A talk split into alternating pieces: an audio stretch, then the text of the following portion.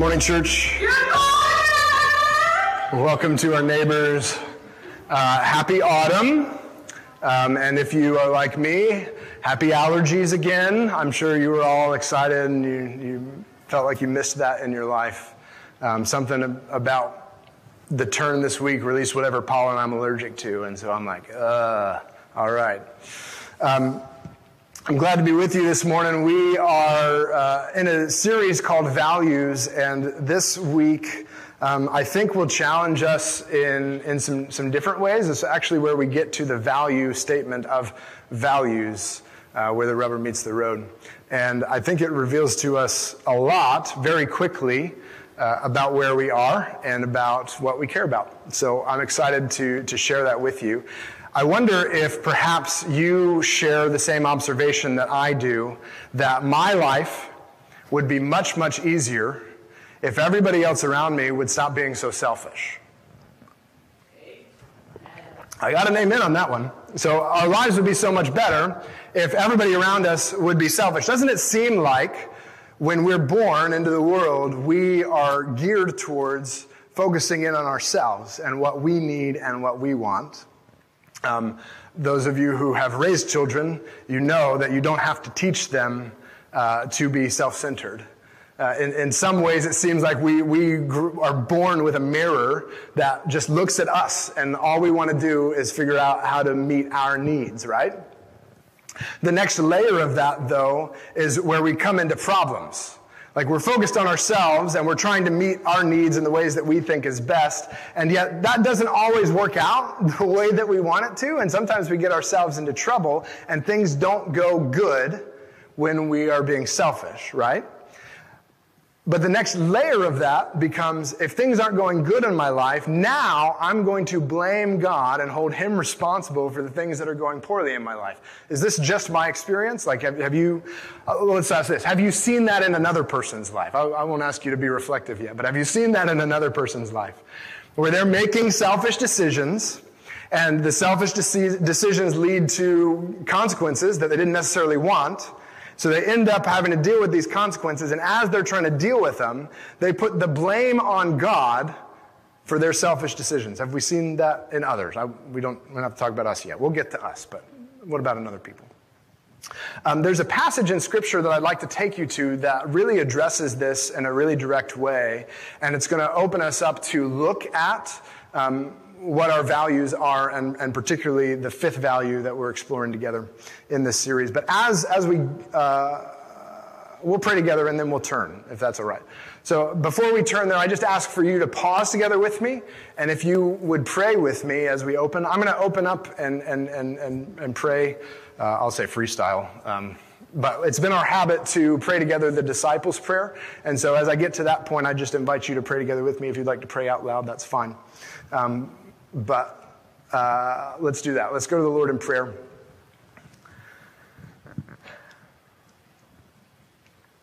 God, we do thank you for this morning, for the gift of breath as we woke up, and the gift of strength as we got out of bed this morning.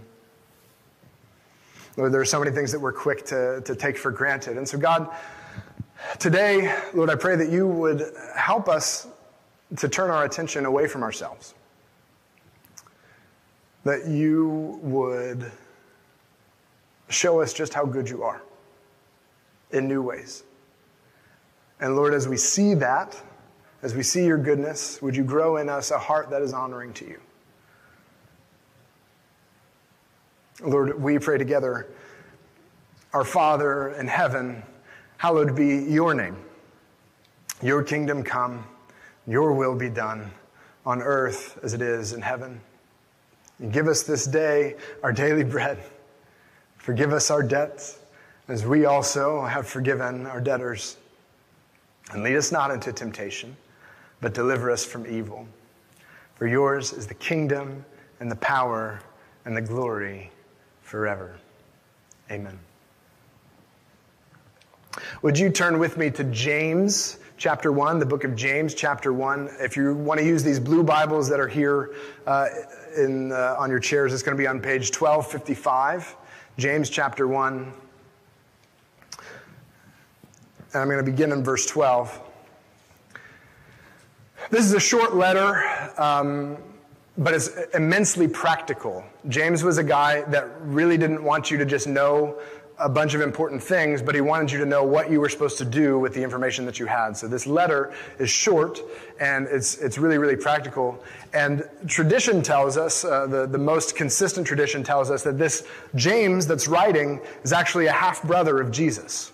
So if you can imagine, uh, I, I, don't know if you've had sibling rivalry before, but if you can imagine um, growing up in the same house as literally the Son of God, and what kind of pressure that has to, to put on your family strains. This guy grew up with Jesus, rejected him. The biographies about Jesus tell us, rejected him and said, No, he's crazy, he's lost his mind. Um, and then, as he saw what was happening, turned to believe that what Jesus said about himself was actually true. So, I can probably convince a couple of you people something about me because we don't live in the same house. It's another thing to convince somebody who's lived in the same house with you and grown up with you that what you're saying is true. Uh, I think the letter of James is a great testimony to the truth of the gospel that Jesus was the Son of God and that he came to, to, to save us. So, James writes in, in verse 12 Blessed is the man who remains steadfast under trial, for when he has stood the test, he will receive the crown of life, which God has promised to those who love him. Let no one say when he is tempted, I'm being tempted by God, for God cannot be tempted with evil, and he himself tempts no one. But each person is tempted when he is lured and enticed by his own desire. Then desire, when it is conceived, gives birth to sin, and sin, when it is fully grown, brings forth death. Do not be deceived, my beloved brothers. Every good and every perfect gift is from above, coming down from the Father of lights, with whom there is no variation or shadow due to change.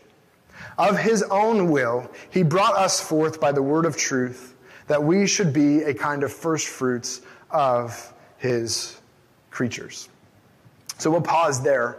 Um, what's fascinating about this, and, and, and kind of where we've started, is that we will oftentimes make self centered decisions and then be frustrated at the outcomes of those and then find a way to justify our behavior and to blame God. James says, Look, God's not responsible for evil. God's not the one to blame for um, evil in your life. Like you can't hold him responsible. That's that's uh, in verses 13 through 15. That's what he's saying. Like God's not the one who's responsible for evil. Um, it's your own desires, and your own desires, when they're caved into, leads to sin, and sin ultimately leads to death. Which is why Jesus says, "Hey, this is your primary problem. You think you've got all of these other problems in your life. Your primary problem is actually your sin, and I came to deal with that once and for all. You should probably trust me with that."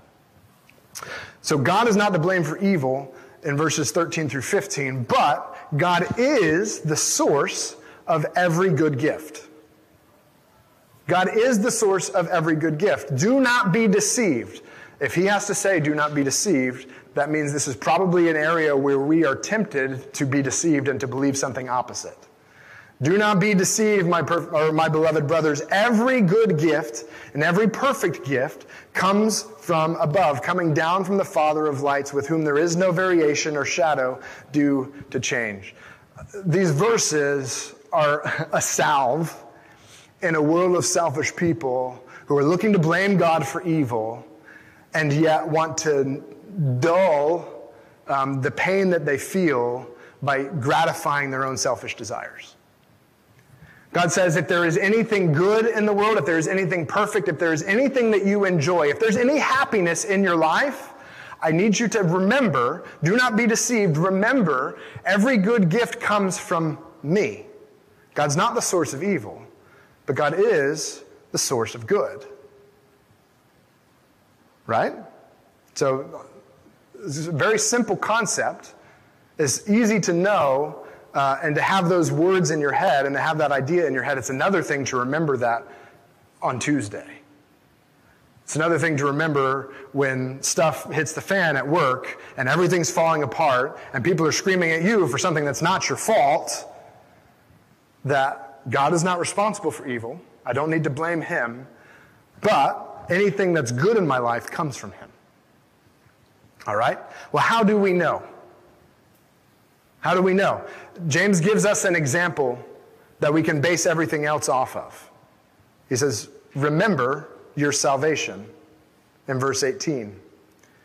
Of his own will, of God's own will, he brought us forth by the word of truth that we should be a kind of first fruits of his creatures.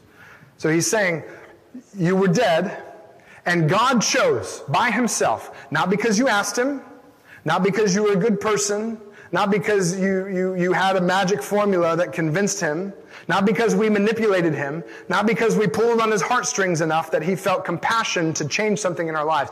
Of God's own will, he brought us forth. He brought us back to life by the word of truth. Jesus. He forgave the sin issue that we just talked about. He, he took the penalty for all of that on himself. He brought us forth by the word of truth that we should be a kind of first fruits of his creatures, that we can be a prototype of what he is remaking in the world. Uh, can we all agree that not everything is right in the world? The promise of Jesus is that I am making all things new. And the first evidence that Jesus is making all things new is the work that he's doing in your heart.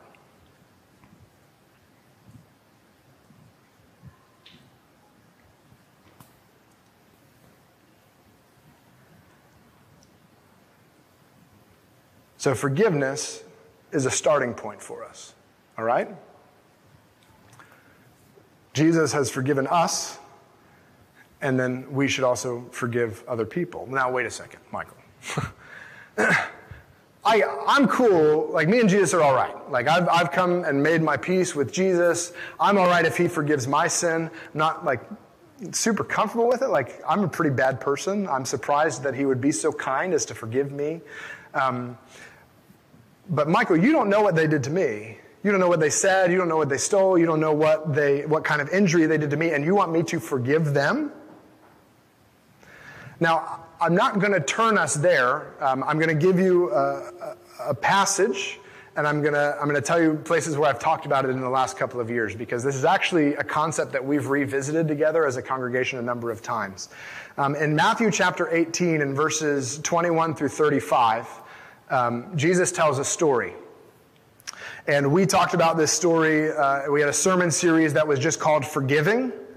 And this was the second, uh, I think it was the second sermon in that um, sermon series, Forgiving, from May 2020. So we were in the middle of the pandemic. If you watch the sermon video, it's kind of strange because I'm not in here, I'm in the other room, and it was a hard time. But the content is good, and, and the passage that we talk about is really important. The story that Jesus tells is, is, goes something like this He says, There was a servant who owed a debt to a king. And it was a lifetime's worth, it was a, a lifetime's worth of debt. It was more money that he owed than he could ever possibly pay off in his lifetime. And the king came to collect the debt, and the guy said, I don't have it. And the king says, All right, well, you know, I'm going to throw you in jail, you know, whatever. And the guy says, Please have mercy. The king says, I forgive your debt. So this guy who has an immense debt that he could not ever repay is unreasonable to expect that he could ever repay, billions of dollars by today's standards.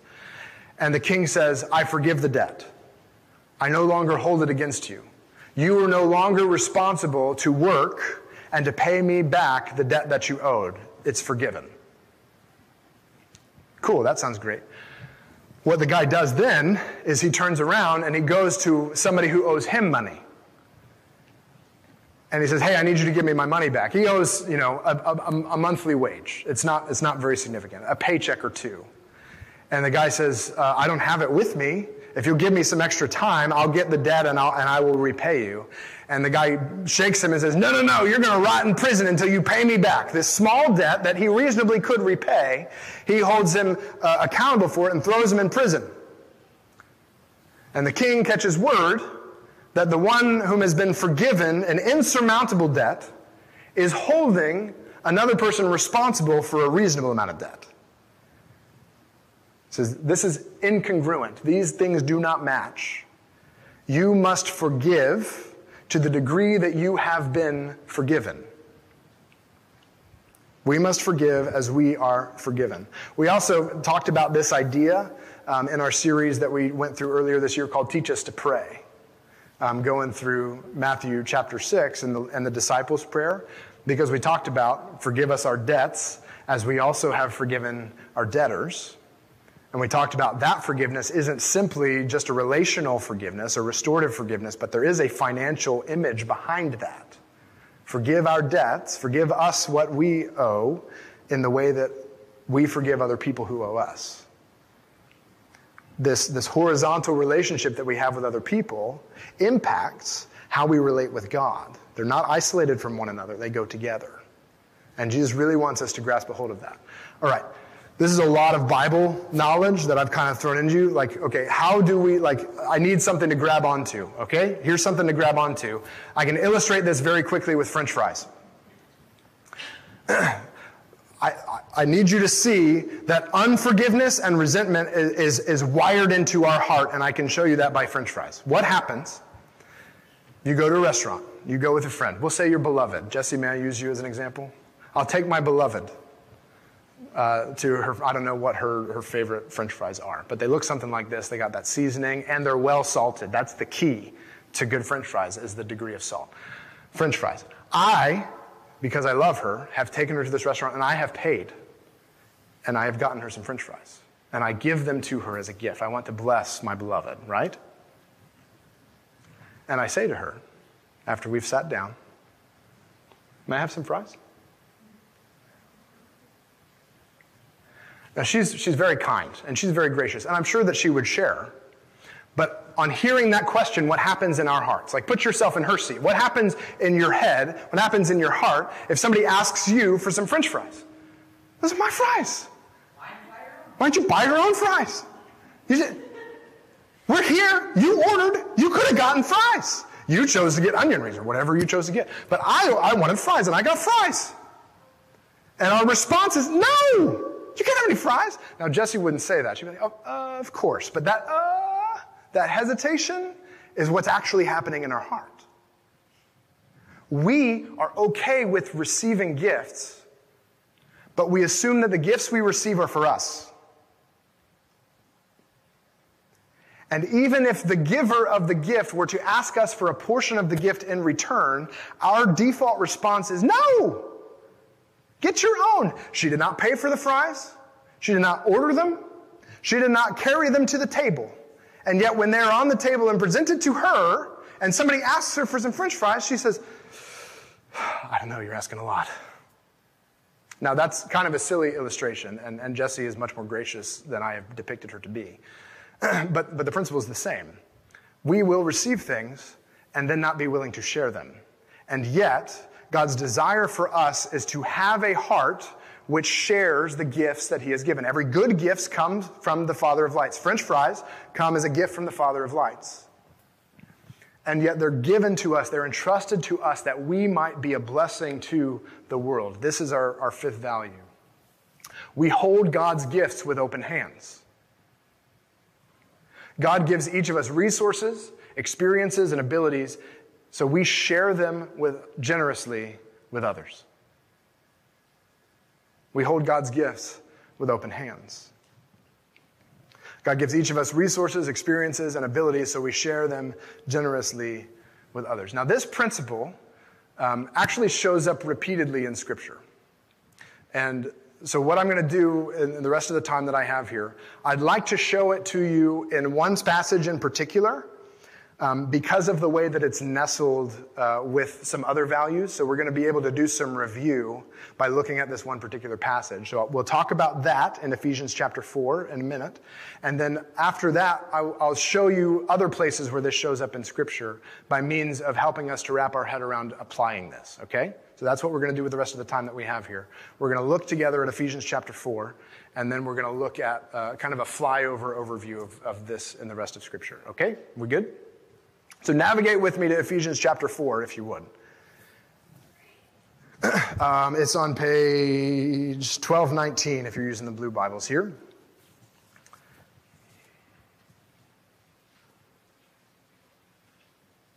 And I'm going to begin in verse 17 of Ephesians chapter 4.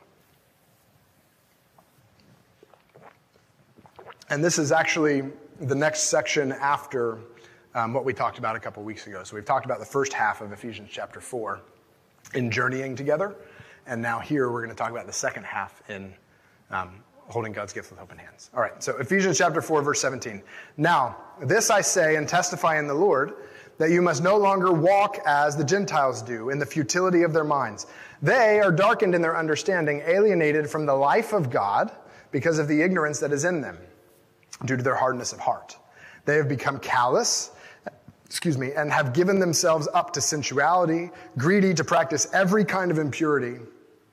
But that is not the way you learned Christ, assuming that you have heard about him and were taught in him as the truth is in Jesus, to put off your old self, which belongs to your former manner of life and is corrupt through deceitful desires, and to be renewed in the spirit of your minds, and to put on the new self, created after the likeness of God in true righteousness and holiness. Therefore, having put away falsehood, let each of you speak the truth with his neighbor, for we are members of one another. Be angry and do not sin. Do not let the sun go down on your anger and give no opportunity to the devil. Let the thief no longer steal, but rather let him labor doing honest work with his own hands so that he may have something to share with anyone that is in need. Let no corrupting talk come out of your mouths, but only such as is good for building up, as fits the occasion, that it may give grace to those who hear. And do not grieve the Holy Spirit of God, by whom you were sealed for the day of redemption. Let all bitterness and wrath and anger and clamor and slander be put away from you, along with all malice. Be kind to one another, tenderhearted, forgiving one another as God in Christ forgave you. So we'll pause there. Uh, this passage is, is, is fascinating. It comes kind of towards the end of the letter. And so, where the beginning of the letter, um, the pastor there is trying to explain some theological principles and trying to help us understand our relationship with God. Here in this section, he's starting to take what's theological and make it practical. Like, okay, if I know about my forgiveness with Jesus, what does that mean for me on, on Thursday? Like, how do I actually live my life? And so he says, I, I say this now and testify that you no longer walk as the Gentiles do. He's just saying, for people who are far from God, you were far from God, and now you're not far from God. So don't keep living your life as though you were far from God. There's a time where you acted as though you were the God of your life. And now that you've acknowledged that you're not the God of your life, that Jesus is the Lord of your life, then that changes how you live your life right? So don't continue to walk in that way. Uh, the Gentiles are alienated, or they're, they're darkened in their understanding and alienated from the life of God because of the ignorance that is in them due to their hardness of heart. They're, they're far away from God. They can't hear what He's saying. God will still pursue them and will still work on them, but right now they're separated. They're callous and given themselves over to all evil kinds of practices. But that is not the way you learned Christ, he says assuming that you have heard about him and were taught in him as the truth is in Jesus, to put off your old self, which belongs to your former manner of life and is corrupt through deceitful desires, and to be renewed in the spirit of your minds, and to put on the new self, created after the likeness of God in true righteousness and holiness. Now, when I heard this passage, um, and, and, and the first couple of times that I went through it, the picture that came to mind was a jacket if I'm going to take off the old life and I'm going to put on the new life, I thought, like, what he's talking about is clothing, right? What he's talking about is, is an, an outward expression. is something that's visible to everybody else. So I have to take off the part of myself that looked like a heathen, and now I have to put on my church clothes, right? But I don't think that that's what he's talking about here. He's saying, I want you to walk as somebody who is following Jesus. And so my life is built around the work that I can do. The shoes that I'm wearing are work boots. And he says, Look, if you're going to continue to work as though you need to earn your salvation, then you have misunderstood the example that's been set for you. I'm asking you to take off your labor. I'm asking you to put aside yourself being in charge of your life and you are the one that's directing it. I'm asking you to lay those things aside and walking in wickedness and dirt and filth and muck, lay those things aside. Don't walk like you used to walk. Don't trudge through the earth as if everybody owes you something. But acknowledge that you have received Christ. That there's a good and perfect gift that comes from the Father of lights that is easy to wear, whose burden is light. The work has been finished, and now we walk in the newness of life. It's not an outward, it's not an outward, it's not just because they look nicer. It's not just taking off your work clothes and putting on your church clothes. But it's a declaration of the type of ministry I'm going to do. It's the declaration of the type of work I'm going to do. I don't have to do the work of earning my salvation. I've received it as a gift. And I walk in it securely knowing that God in Christ has forgiven me. And if I have been forgiven, then I can extend that same forgiveness to other people.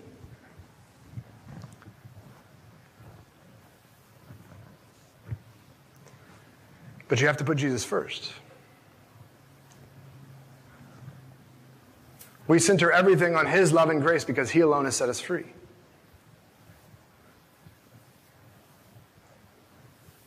Every conversation that we have, every time we punch into work, am I putting Jesus first? Am I working as though I work for the Lord and not for man? And I don't work for the Lord as, a, as an angry taskmaster trying to whoop all the work out of me that he can get, but as a gracious, loving Father who really wants me to do well and really wants to accomplish good work in an evil world through me. Am I putting Jesus first?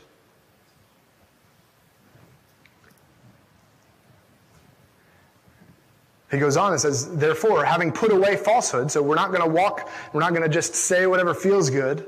We're not going to lie to one another. We're going to put away falsehood. We're going to speak, uh, let each one speak the truth with his neighbor, for we're members of one another.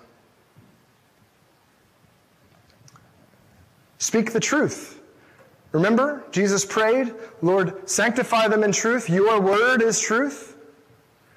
We trust the Bible. We we depend on Scripture for our primary guide for life because God leads us most directly through His Word. We're going to speak the truth to one another. We're going to remind each other of the truths that are in God's Word.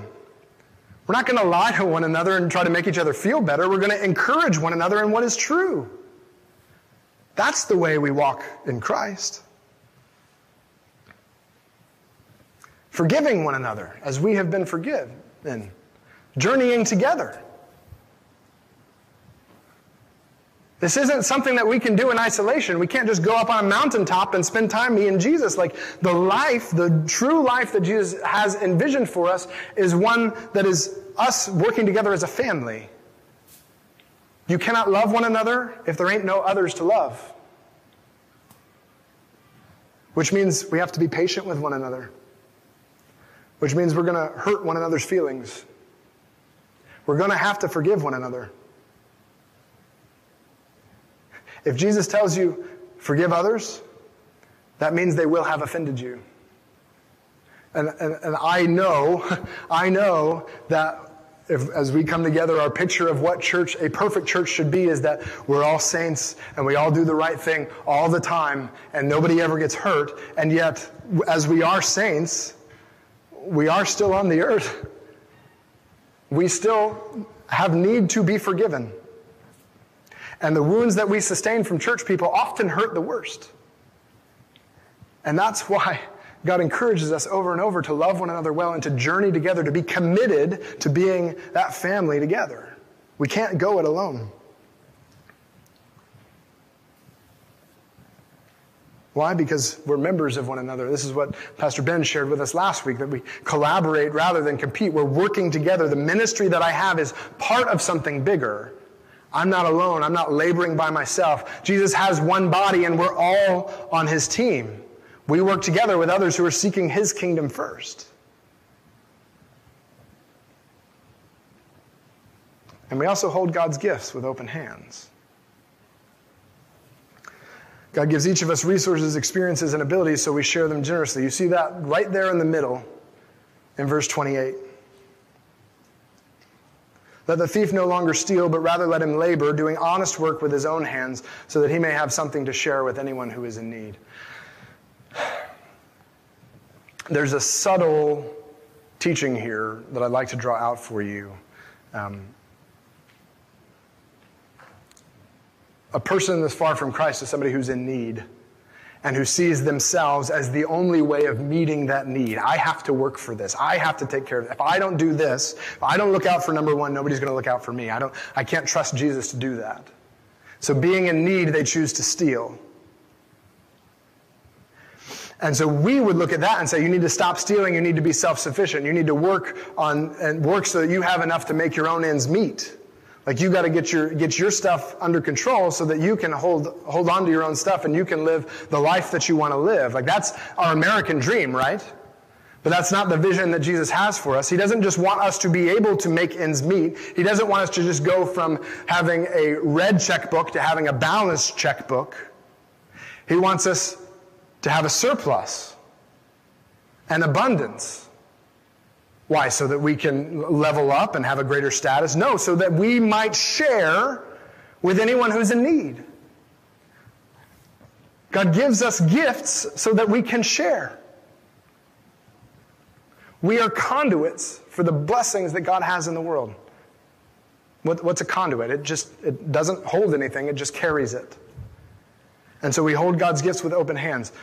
Um, there's kind of two questions that stem from this. Do we trust God to forgive us?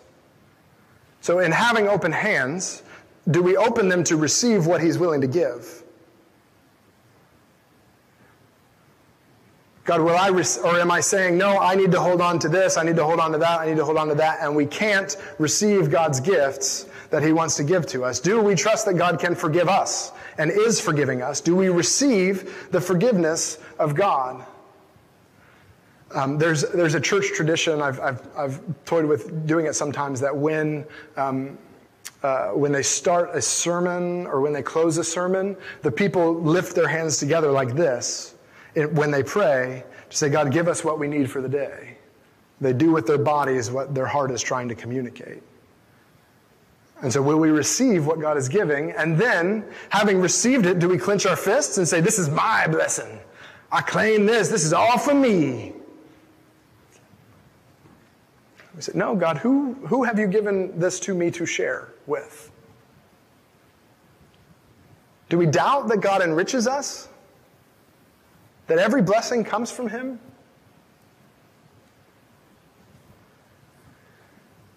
And having received it, do we hoard it?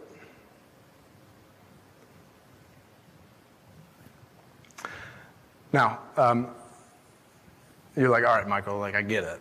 Generosity, cool. You need to get paid, right? That's not the heart behind this. So, first thing I'll say is uh, my role here is bivocational at this time. So, I have labored here um, for four years. I labored with no pay, and now this is technically a part time job, and I work landscaping to support myself too. Like, my resources are not dependent upon what you guys give to the church. This isn't about me building myself up. I've tried to show you that this is a principle that comes from Scripture and that there's something God has for you in wanting to train you to be generous. This isn't me trying to train you to be generous. This is something I see over and over repeated in Scripture. It happens in the law. He teaches them over and over. You guys need to bring stuff to me to share with one another as an act of worship. Um, we look at those sacrifices and we go, what the heck is going on here? Why are all these animals bleeding all the time? What's the point? And Jesus is like, I need you to bring the animals, offer a sacrifice, and celebrate the work that I've done in your life and have a barbecue with everybody else in the community. I need you to share the good gifts that I've given you. It happens in the law, it happens in the prophets, where over and over the prophets are, are, are critiquing the nation of Israel and saying, You took what I gave you and you hoarded it for yourself. You offered it to other gods. You abused the poor rather than taking care of people with the resources resources that I gave you, and these things I hold against you. He rebukes them for their self-centeredness, their self and building themselves up as opposed to being generous with the gifts that God gave. It happens in the law.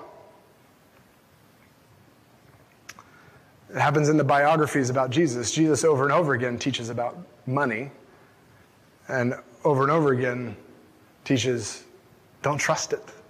It's not reliable. Here today, gone tomorrow, and you have very little control over it, much less control than we would anticipate. Anybody have retirement in 2008?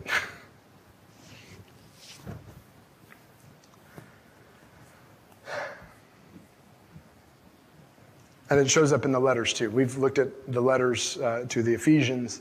Um, there are some other letters that's going to show up. So, um, but this is not just our financial resources. I'm not just talking about your paycheck. God gives each of us resources so, financial abilities, resources, um, houses, cars, whatever, these things are not yours to make your life better, uh, although you can enjoy them, but they are given to you and trusted to you that you might use them to be a blessing to other people. And I see this happening in the congregation all the time. Our experiences, there's so many times where we go into a room where we're like, I don't need to share my story. These people are better than me, or they'll think less of me if I share my story. And yet, the experiences that God has brought you in are a gift that He has given you, that you have a perspective on how to apply the scripture that other people in the room may not get. And if you keep your mouth shut, if you hoard your experiences to yourself, then you rob other people of being able to grow through what you have learned and abilities. Each of us has different skills. Um, I'm not mechanical. You do not want me to work on your car. It will be bad news for you. And yet I trust Wagner.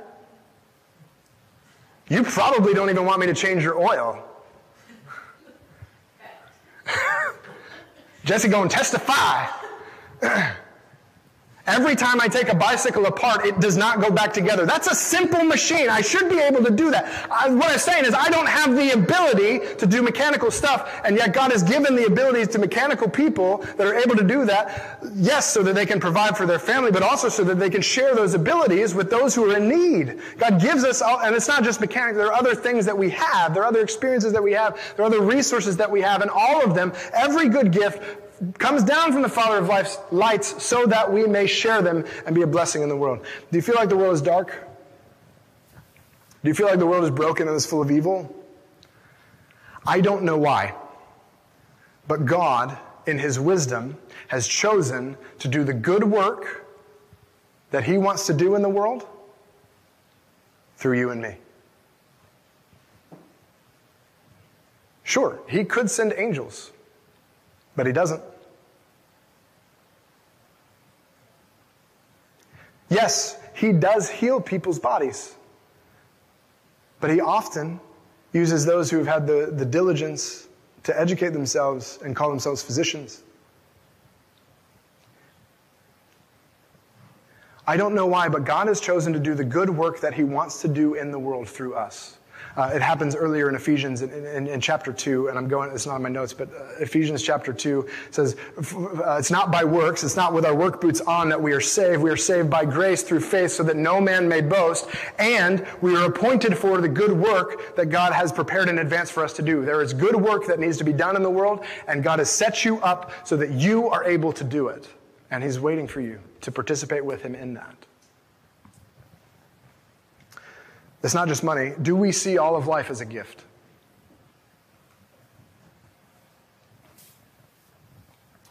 Do we see all of life as a gift? Um, it's been a number of years ago now. Um, the, the, the, New Testament wasn't written in English originally. Uh, the letters, as they were written, were written in, a, in, a, in, a, in an old ancient Greek language. and when we talk about communion, we're talking about taking the bread and the cup um, and, and celebrating, remembering what Jesus has done, the sacrifice that Jesus has done on our behalf in order to make us right with God. And he commands for us to do this as often as we do it in remembrance of him. The Greek word for that ceremony, you'll often hear it in, in um, some more higher liturgical uh, churches, is Eucharisto. So sometimes you'll hear uh, Catholics or Lutherans saying, we're going to take the Eucharist. They're, they're taking the Greek word, Eucharisto. And the word means thanksgiving. Do we see all of life as a gift? Do we practice gratitude? Or do we wait till the end of November to remember that we have a lot to be thankful for? Do we practice gratitude? Um, what if you wrote down five things every day between now and Thanksgiving? These are things that I'm thankful for. Um, six or seven days in, you're going to start to be like, I don't know what else to add. Like, I've thanked him for all the big things. And you're going to begin to see, you're going to have eyes to see the very little blessings that God continues to sprinkle throughout your life like well seasoned french fries. Do we practice gratitude? Um, that shows up in, in 1 Thessalonians chapter 5, verse 18. He says, look, you gotta, you gotta practice gratitude. And it's based upon our understanding of how we have richly been forgiven. Jesus says in Matthew 6, verses 19 through 21, um, to store your treasures in heaven. Don't, don't store your treasures. Don't, don't build up all of your investments here on earth. Store your treasures in heaven. Invest in eternal things.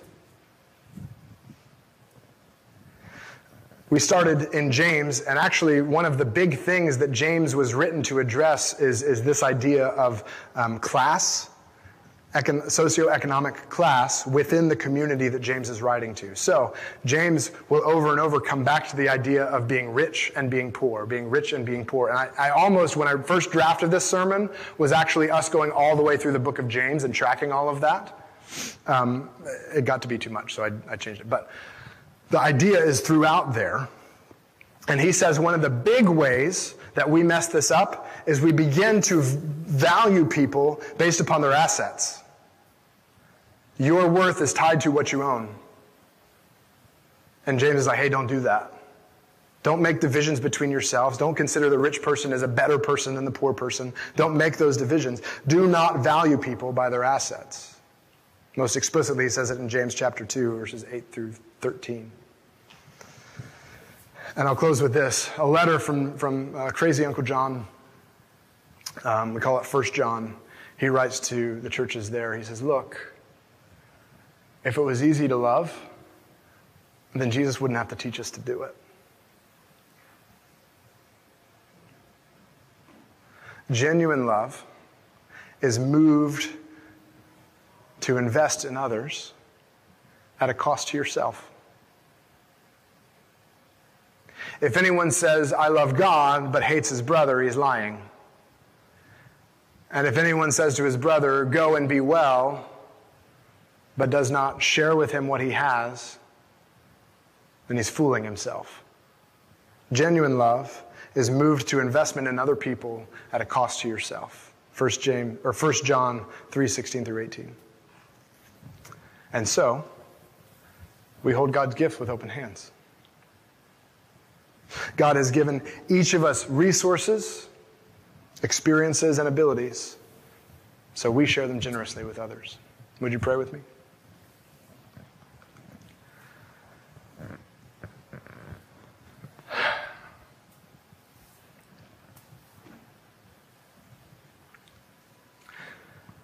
Lord, we thank you for your word.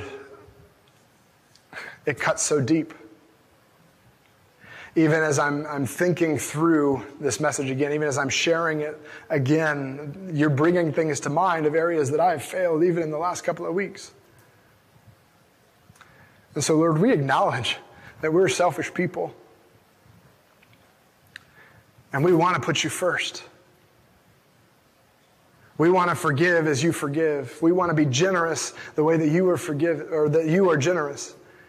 And Lord, we can't do that by ourselves. We need you.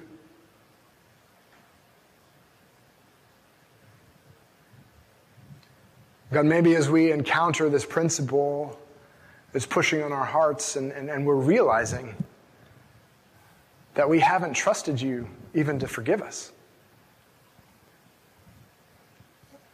And so, Lord, I pray that you would give us faith to trust you, to take that step of saying, Yes, Jesus, I don't understand it. But I trust you to forgive me, and I want to walk with you. I want to put you first. I want to follow you. And maybe some of us have walked with you a long time, and, and we've allowed ourselves to forget these things.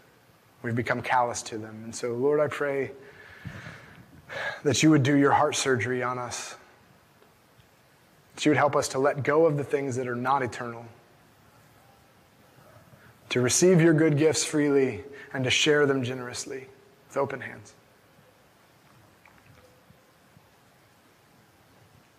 Not so that we can feel good about ourselves, but that your name might be glorified in all the earth. That your will would be done, the good work that you want done in the world would be accomplished, even through our mortal hands, by your Spirit. And it's in the name of Jesus that we pray together. Amen. We'll take a few minutes and reflect on how God is, is, is speaking this morning. Um, if there's something you need to write down, then, then please do that. Um, if there's a, a, text message you need to send to somebody, or uh, now's the time to do it. But we'll just take a few minutes in, in, in quiet and reflect, spend some time in prayer um, before we close together in singing.